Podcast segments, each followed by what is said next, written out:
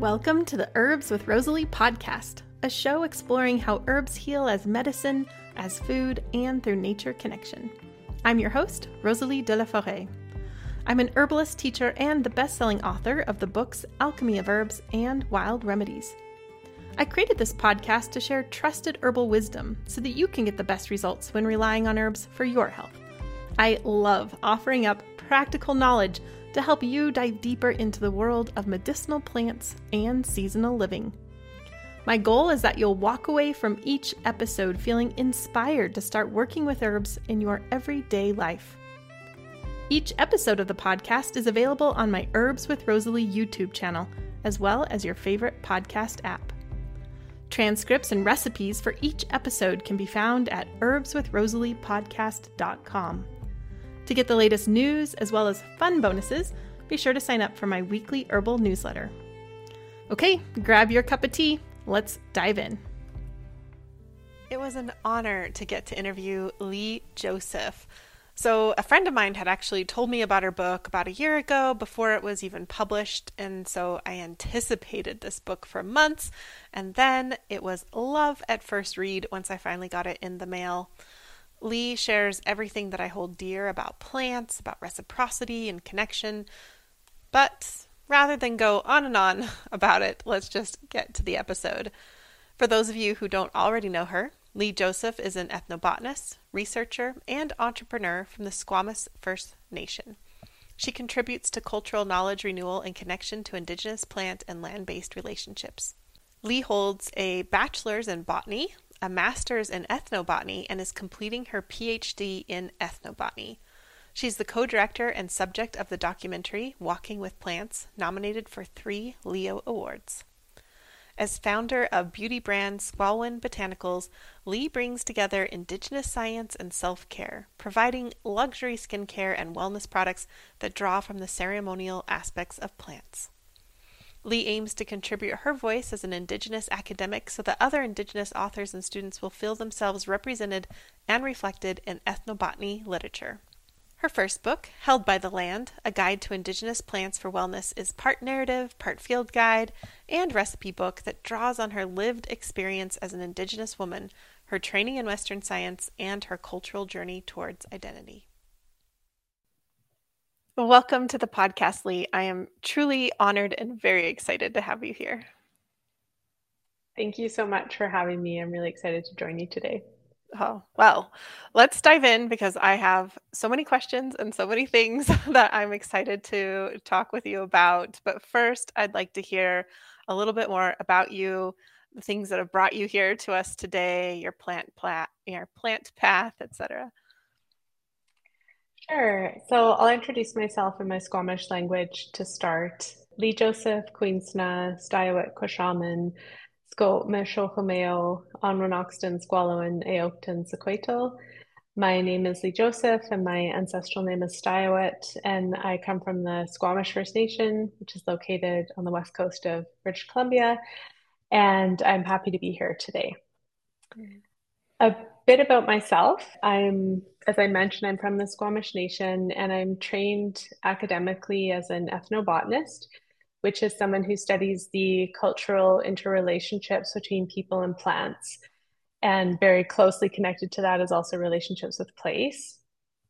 And so the the ways that I find grounding and strength in my life are very much spending time on the land and learning with plants in a cultural context and I sort of plants lead and guide every aspect of my my personal and professional life. So I have a business called Skwalwen Botanicals, which is a plant-based skincare business, and then I also conduct um, community-based research in the area of ethnobotany. Mm. And so I've read your story in your book and kind of the many threads that are woven in your plants, just kind of your love of plants and how that's grown over the years. So thinking about where to dive in of just I know you had a connection with just kind of the world around you as you, when you were very young and then that just grew and grew and yeah, I guess at what point did you like kind of officially realize like oh plants are going to be every part of my life like you said? Yeah, it's a great question. And I think about this because my initial answer would be, oh, you know, in my early 20s, I went to a free lecture at the Vancouver Art Gallery, and it was given by Dr. Nancy Turner, who's an ethnobotanist who's worked across British Columbia. And after that talk, I really sort of it really settled in like, oh, this is an area of study that I could pursue. And it brought a lot of things together, like my love of the outdoors, I'd done some outdoor guiding work um, for years, kind of previous to that, and my desire to connect more deeply to my community in Squamish and culture, because I grew away, grew up away from Squamish, not too far away, but in the Kwangan and Wasanich territory on southern Vancouver Island.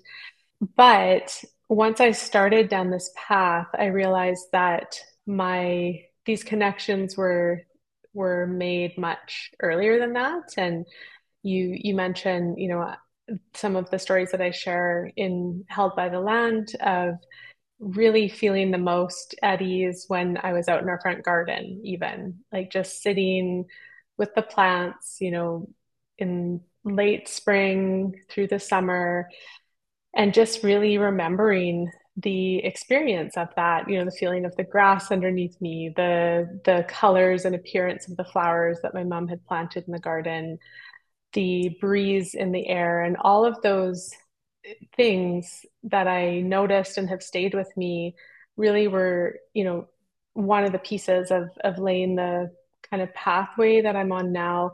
And I would say another is the time that I got to spend with some of my great aunts and uncles, especially on my the Snuneymuxw or Nanaimo side of my family. My great uncle Chester and my great auntie Eva. And each time we would go visit them, we would spend time preparing a meal together and then sharing a meal. And often it would be helping him, my, my great uncle, smoke salmon or pulling vegetables from the garden. And sitting together in those spaces really made me feel nourished, safe, connected. And those are things that really quickly started to come to the forefront of my mind when I started this area of study in my 20s. So it really was an earlier kind of pathway that had been laid. Hmm. Oh, that's beautiful. I love that, just that connection on so many different levels. And I feel like that's an, an often a common story with those of us on the with the plants is that we kind of get called in this way and this way and then looking back we can see even more ways that those have been woven together for us well, those uh, that your stories there just I think blend in. There's kind of nice segue into your book, Held by the Land, the subtitle A Guide to Indigenous Plants for Wellness. I love this book. I just want to curl up with this book and so many of the themes of and concepts within the book are everything that I strive to be as an herbalist and it's shared in such a beautiful way. So I'm excited to talk to you about the book and I'd like to start with the title because the title held by the land is you know both a title and a concept and i'd love to hear about that from you. Yeah thank you for asking about that. We when we were going through the process i say we um, my editor that i was working with and myself i sort of brought a list of, of names to the table and we were talking through them. And in conversation and kind of sitting you know with this list this concept of being held by the land really just kept sort of coming to the forefront of my mind and of sort of the the messaging that I wanted to share with this book. And what it means to me is kind of built on originally the stories that I heard from a lot of the elders that I've worked with in different communities and so many of these stories that I've been privileged to listen to and have shared with me were about feeling held, feeling at home, feeling belonging in natural spaces, whether it's on the land or on the waters, like in their traditional territories. And that so that that's one piece. Another piece is you know as i was writing this book it was during a time of of kind of isolation and lots of uncertainty you know that we all experienced um, during the pandemic. And something that i really turned to was going going onto the land to just ground myself, but also starting to work with visualizations. Of some of my favorite places to go, whether it be harvesting or just go to for a walk or to spend time. And so I really wanted to share this idea that we aren't necessarily alone if we're not in company, you know, and there are ways that we can build relationships with plants in the natural world that do offer that incredible gift, you know, to us of feeling supported, grounded, and held. And that kind of, I think, sets the stage for a lot of the relationship building that I kind of talk about in terms of, you know, building respectful, reciprocal, and responsible relationships with the land and plants that we reside by, and also that we may be harvesting or turning to to support health and wellness. Mm. I have goosebumps, and this is so much a part of why I just really love your book so much is just everything that you just shared and how I think this is so critical right now because I think so many of the challenges, so many of the horrible things that are going on today could be solved at this root issue of this kind of species aloneness or feeling alone and this lack of connection to being that actual feeling of being held by the land. I think if more of us mm. felt that connection, there would be less things like pipelines or other things that are just really destroying the world around us we we wouldn't want to do that mm-hmm. right so you and with that explanation you touched on a couple of things that i wanted to touch on too which one of my favorite chapters in the book is the land-based mindfulness and visualizations which you've just touched on but if you wouldn't mind kind of just talking about that a little bit more because this is a, a really key concept i feel like in the book Definitely. That was a really interesting section or sections to write because, you know, I, I have a, my own personal teachers and practices that are along the lines of mindfulness and meditation that I've worked on, but I'm not an expert, you know, in in sharing though that those practices. So I I was really throughout the process of reading or sorry writing the book i was reaching out to mentors and to people with various areas of expertise to you know talk through my approach to things to do edits. And and this was one of those sections that it was important to me to have it be not too you know to, to write a to write a sort of guided experience like that on the page was an interesting exercise.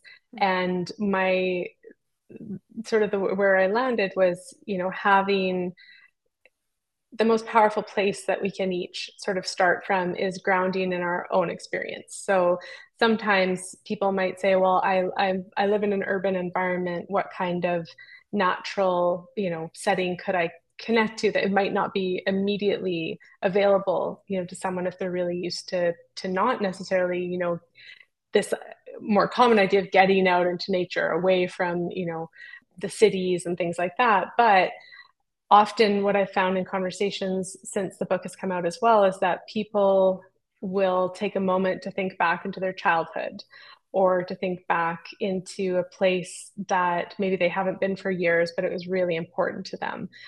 And that act of visualizing these places on the land and feeling you know what it means personally to you to connect to that place.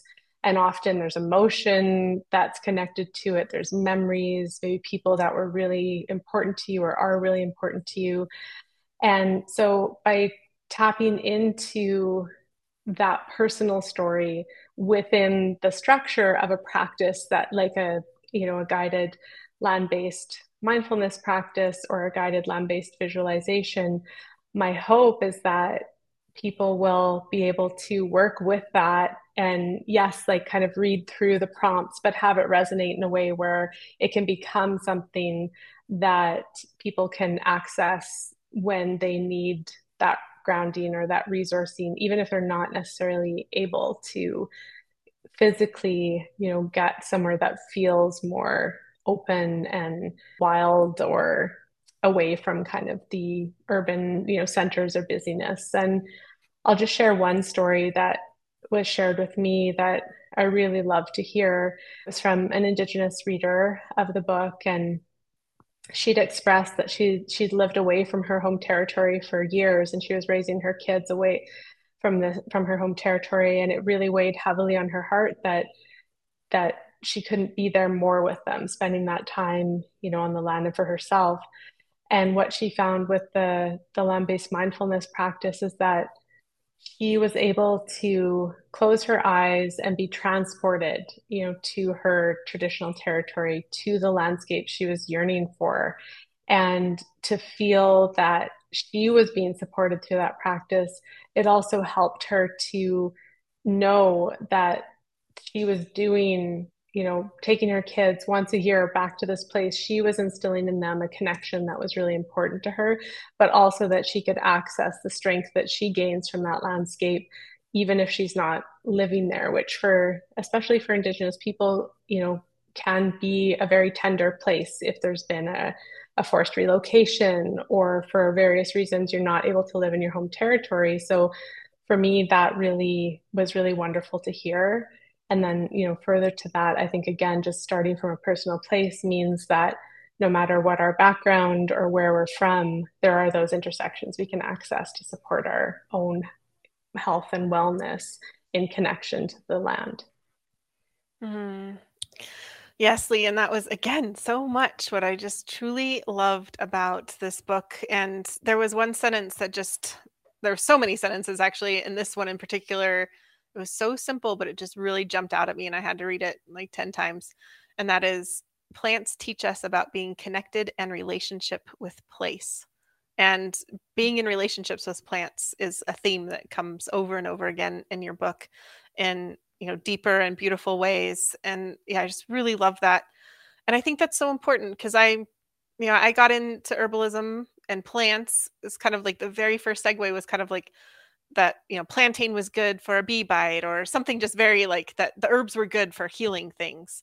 But it's been in this past two decades that i've really immersed more into this plant-based relationship land-based relationship and just being amazed with wonder and beauty and awe of all there is in that. And that is truly what you've captured in your book. I mean that's where you start that's where you end. And this book is written for primarily you know with plants in the Pacific Northwest. And I think that that is important to say. And I think that I don't think anyone should be limited by this being a Pacific Northwest book. I actually saw your book in Boulder, Colorado at a bookstore.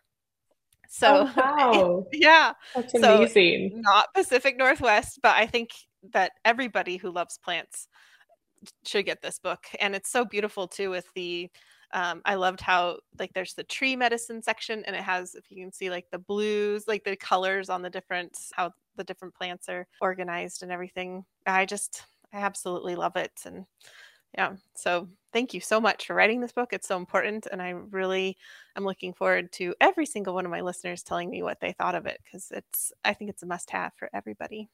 Thank you so much. Yeah thank you so much well, I'm excited to hear about the plant you chose for today. This is a first one for the show, Mimts, beard lichen, also commonly called usnea. And why did this herb, loosely we'll call it an herb, why did this jump out at you as a plant to talk about today? Yeah, yeah, definitely. So I love this plant. I love mimts or this medicine, I should call it. Like I feel like it's sort of an ever-present being, you know, like in in Squamish tradition and, and culture, plants fall into the category of being relatives. So this idea again of relationship that comes into play when when we shift away from kind of the utilitarian nature of plants and and look at the relationality and what does that how does that shift the dynamics in terms of our responsibility you know if we're especially if we're looking at harvesting a plant. And so mimts is just this beautiful cascading kind of like net of lichen that hangs down from the branches in the in the forests of the Pacific Northwest. And I remember early on just like loving seeing it and just simply and then you know, simply being happy when I'd see it. And then I remember learning at camp that, you know, and, and I'm not sure how accurate this is, but that it's a sign of like cleaner air quality if it's really thriving in a, you know, in a place.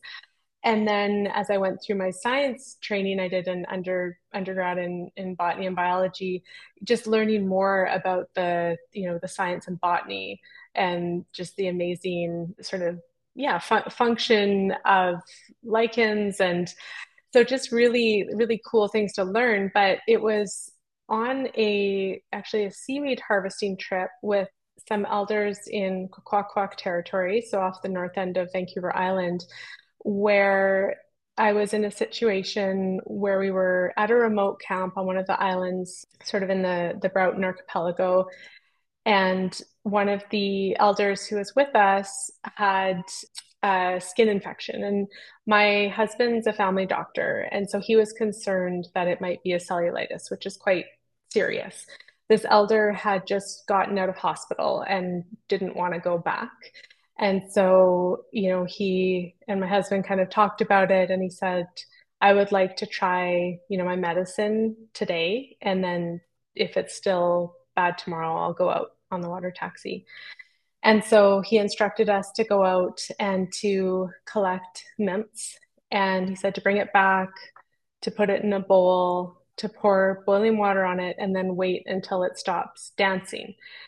And so we did that. We weren't sure, you know, you don't really question those kinds of instructions. You just do, and then you learn from it because we we did that. And then we noticed, of course, the heat waves was moving all of the tendrils.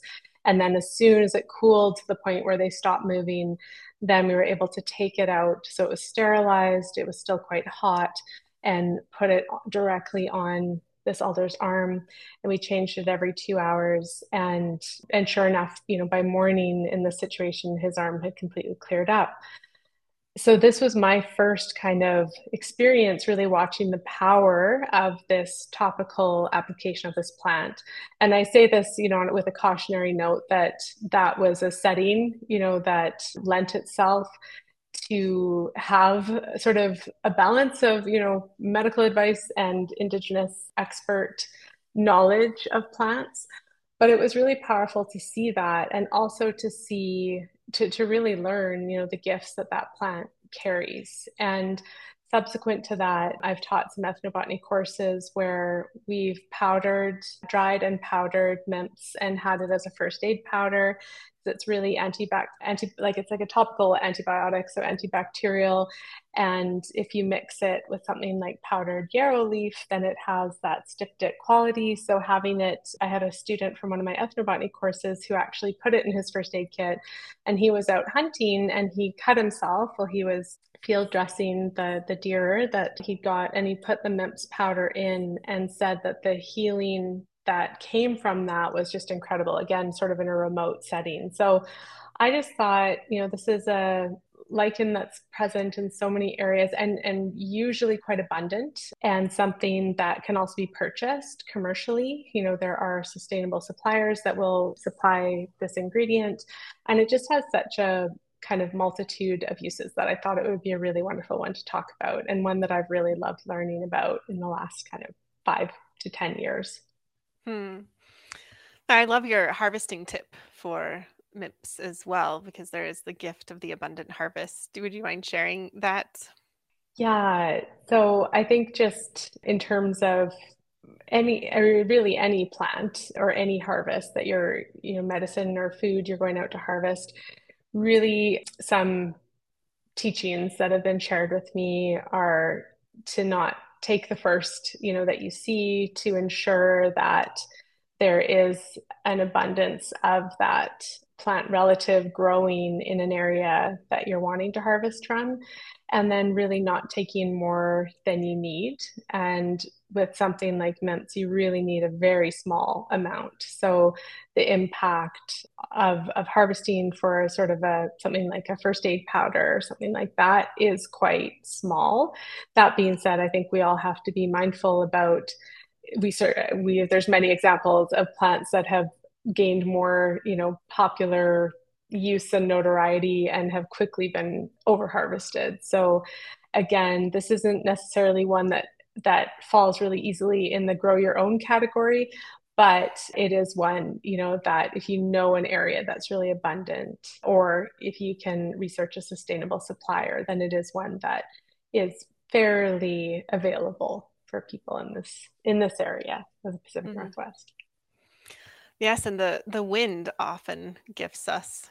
Oh yes, yeah. So we can look yes. for the fallen branches and not have to take it, you know, kind of glean from that which has fallen. Exactly. Yeah.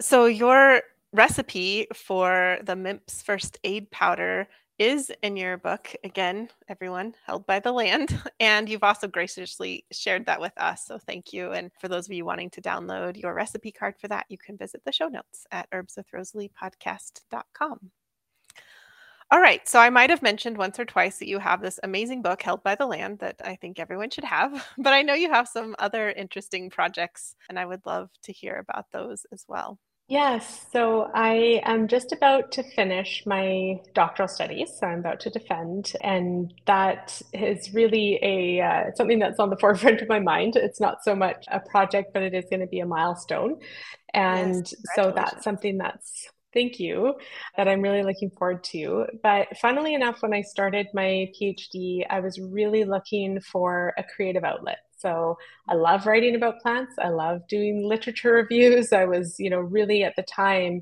of starting my PhD doing quite a deep dive into other areas like Indigenous studies and education and whatnot to read Indigenous authors because there still isn't a lot within my field. And so I really wanted to read more Indigenous literature, but also really look at some of the heavier topics in terms of the you know colonial impacts on land access uh, specifically on plant foods and medicines and how those impacts still have very kind of tangible like complications and barriers and challenges for people when it comes to health and wellness. So that, that i was really passionate about filling a gap that i felt existed within my field but that work was also quite heavy and emotional. So I was really looking for a creative outlet. And so I started a project that I'd been thinking of for a while, which now is called Skwalwen Botanicals, which is a plant based skincare brand.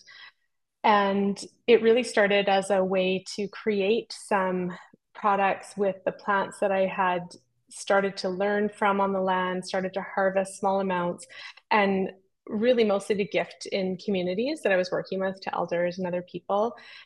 And I just got so inspired and kind of invigorated by thinking about some of the beautiful, you know, plants that I'd been learning about and and applying them in the context of formulating like self-care products and at first, I was kind of sheepish to tell my committee that I'd started this because it felt so off track in terms of, you know, academia. But what I've found over the past years is that Skwalwen has given me a platform and a space to really share about Indigenous plant knowledge and the beauty and brilliance and strength that comes from, you know, plant knowledge and land-based knowledge and how it connects more broadly to cultural resurgence and identity. And it's allowed me to do that in a way that's very different than academia. And so mm-hmm. I've really enjoyed the creative aspect of working with often my teammates the team that i built is most mostly made up of indigenous women from my community but we've had other members who are joining us either from other indigenous communities or who are non-indigenous. And so it's been but really believe in the brand. And it's been really wonderful to, to sort of walk that path and share that messaging of indigenous plant science meeting this beauty and self-care space. And yeah, it's it's definitely come sort of front and center in terms of my my work and sort of my efforts right now, but it is really exciting because it's it's really creating new, I guess, creating indigenous representation in spaces where it hasn't existed, and that seems to be at the an element of of all of the work that I'm doing, and I think and I think and I hope that that's changing quickly because I see more and more you know indigenous people stepping into these spaces but also you know a growing awareness of what Indigenous representation means and why it's important, you know, more broadly within the, the spaces that I'm kind of interfacing with through my entrepreneurship and my academic studies. Hmm. Would you say that Skwalwen Botanicals kind of led to the book because that came first, and I hear there's lots of sharing through that, and or do you feel like it's all just intertwined? It's very intertwined, and I would say it came almost equal parts from my research because when I was carrying out my doctoral research, again, we we'd set up a program where it was, you know, going on the land with the community participants who were part of this field research, and we would go and learn about a plant, learn about what sustainable harvesting meant in the context of that plant, and then do a small harvest and bring plants back and create a food or a medicine with them at the community hall. And again, just with the timing of the pandemic, we weren't able to meet in person anymore. And so I asked the community members and other community contacts I had, you know, what what would people find the most valuable at this time? And a book just kept coming up. And so it really was a marrying of, of that research background and then with the, the the 44 plant profiles that make up the second half of the book, that was also really a blend of drawing on my kind of research partnerships and and mentors to go through the botanical and you know ecology information and just be sure that everything was updated and that we were including you know the right pieces because we had to my publisher a few times was like okay this isn't a botany book. Like it's not a it's not a field guide. So you know it was a it was figuring out how to pare it down but still have enough information. So anyways it was really a marrying of the two kind of worlds i would say. Mm. as you're sharing what you've been working on it's just kind of hitting me Leigh that you have this amazing botanical land-based herbal products business and that you've written this amazing book and you're right now defending getting ready to defend your phd that's a lot. That's a lot going on.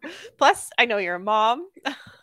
So yes. Yeah yeah it's a lot. Yeah it's a lot. I'm i think that's why i'm so excited to get to start to just kind of move some things off you know my plate a bit. But I also realize that when things start to slow down, I my mind is already kind of going i get so inspired by by plants and mm-hmm. by this you know by this path that i would love to start working on another writing project but i'm also trying to temper myself and say it's okay to to slow down like i think that's really important and i i'm looking forward to things slowing down over mm. the next while. Well, I understand that feeling of when the plants catch you. There can be this just kind of pushing from into you know new, more new and inspiring places. And you also exactly. teach. Is that correct too? I do, yeah. I teach some ethnobotany courses. This year I have a course coming up in February through the University of Victoria, and then I teach a community-based and land-based ethnobotany course in Haida Gwaii in June as part of the Haida Gwaii Institute up there, um, which is really a lovely, a wonder, like it's just a wonderful course to teach. Hmm. Wonderful. Well, I think we're at the last question already, Leigh, and it's one that you've kind of already answered, but I'm going to a- ask it anyway. And that's who have you learned from apart from the plants? And the idea with this question, it changes every season, is just to honor those that have been before us, whether that's our direct teachers or ancestors. I know that one of them, who you've already mentioned, Dr. Turner, who is somebody I have highly respected. Her work is just absolutely phenomenal and on so many different levels. So it's fun that I know one of your teachers, but I'd love to hear about more. yeah. So that's such an important question. And it's one that I often will start with when I'm sharing about this knowledge is the people in my community, you know, my ancestors who really fought to carry pieces of this knowledge forward and I speak about this in the plant knowledge context. You know, there are people, ancestors, and people who carried pieces of precious language knowledge forward of indigenous law, of different, you know, areas of culture. But from a plant perspective, I, you know, I am the right now, you know, kind of the current representation of what resilience and strength, you know, in the face of just unimaginable trauma, you know, really looks like. And so when I say that, I really think about, you know, the family members that I knew, you know, my grandparents, my great aunts and uncles, but the family members that came before who didn't get a chance to practice this knowledge because either they couldn't have access to the land and important harvesting and cultivating, areas were you know either privatized or or they weren't allowed to leave uh, reserves you know many different barriers put in place or in the case of residential school not having the chance to learn from family and then really having some very you know challenging relationships with food and and and not getting a chance to really feel that experience necessarily. And i can't generalize but that experience of being held by a landscape where you know they felt that they belonged and were safe and so i really think about that a lot in my work and i think about you know how can i be responsible and honor the efforts and you know that that that work that my ancestors did and then really thinking about with my my community, I've had some wonderful teachers. My auntie, Joy Joseph or Ciel Tanat, has been a, a real guide for me in terms of how to engage with community as a, both a community member but also a researcher and just really walking that line and and also you know just someone i can always reach out to with questions. And then there's elders in my community and other Indigenous communities I've worked with more in a research capacity that just have shared with me on the land. And so a big responsibility you know of mine is is to not take that knowledge and share it but to take the teachings of responsibility to take the teachings of the depth of you know connection to the land and plants and how that is a shared connection you know across indigenous communities and beyond as we've we've mentioned you know everyone has that personal connection in one way or another. And so all of these people have shared with me and really helped me to and continue to help me to navigate what it means to be sharing knowledge from my perspective that's informed by all of these experiences but that isn't exploiting that isn't oversharing you know that that is really honoring the message which is that you know one of we can resource ourselves through building connections with the natural world and through plants and from that place we can envision a future and a present, you know, based, informed by the past. And you mentioned earlier, you know, in terms of kind of our environmental impacts and responsibilities more broadly, it really does come down to that an individual, you know, process, I think, of finding that place of connection and meaning and understanding that our actions really do matter and that if we and also on the flip side of that if we feel overwhelmed by you know processes and and events in the world that feel out of our control we do have the land and plants to turn to to give us that support and then in turn look at how we can you know give back as well wow thank you Leigh so much thank you for sharing all this wisdom and for all the beautiful and important work that you're doing in the world. I'm just, you know, again, so honored to meet you and just so grateful that you had the time to share this with all of us. Hi, Chika. Thank you so much for having me on. Thanks for being here. Don't forget to head over to the show notes at herbswithrosalie.podcast.com to download your beautifully illustrated recipe card and get a transcript of the show. There, you'll also be able to sign up for my weekly newsletter, which is the best way to stay in touch with me. You can also visit Leigh directly on Instagram at Skwalwen Botanicals. That's S K W A L W E N Botanicals. If you'd like more herbal episodes to come your way, then one of the best ways to support this podcast is by subscribing on YouTube or your favorite podcast app. I deeply believe that this world needs more herbalists and plant centered folks, and I'm so glad that you're here as part of this herbal community. Also, a big round of thanks to the people all over the world who make this podcast happen week to week.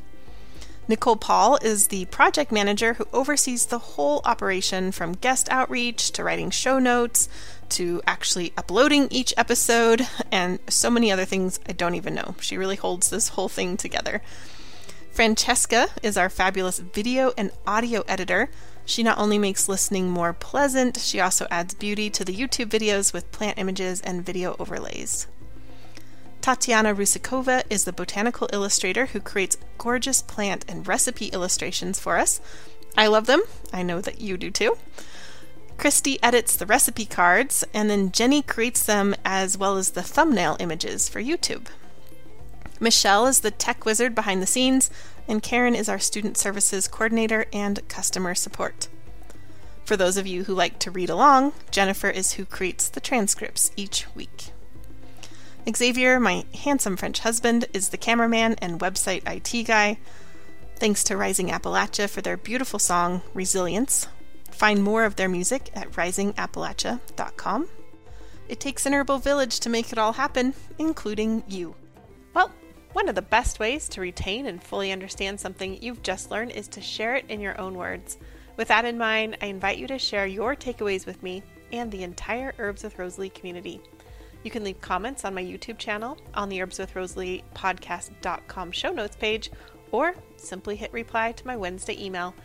I read every comment that comes in, and I'm excited to hear your herbal thoughts on mimts, as well as relationship to place, reciprocity, and any other thing that we touched upon in this fabulous interview.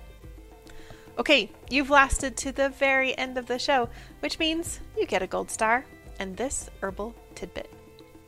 As Leigh shared, there's a lot of healing potential with this medicine. Mimts, also known as usnea, isn't really an herb and it's not even a plant. It's a lichen, which is a fungus and an algae living together. There are many different types of lichens in the Pacific Northwest forest, as well as the greater globe, so you really need to know how to identify it well. One distinguishing characteristic is that when you pull apart the strands, you can find this elastic white band within it. I'm including a video of that for those of you watching on YouTube. And as a last reminder, don't miss out on this important and inspiring book from Leigh, Held by the Land A Guide to Indigenous Plants for Wellness.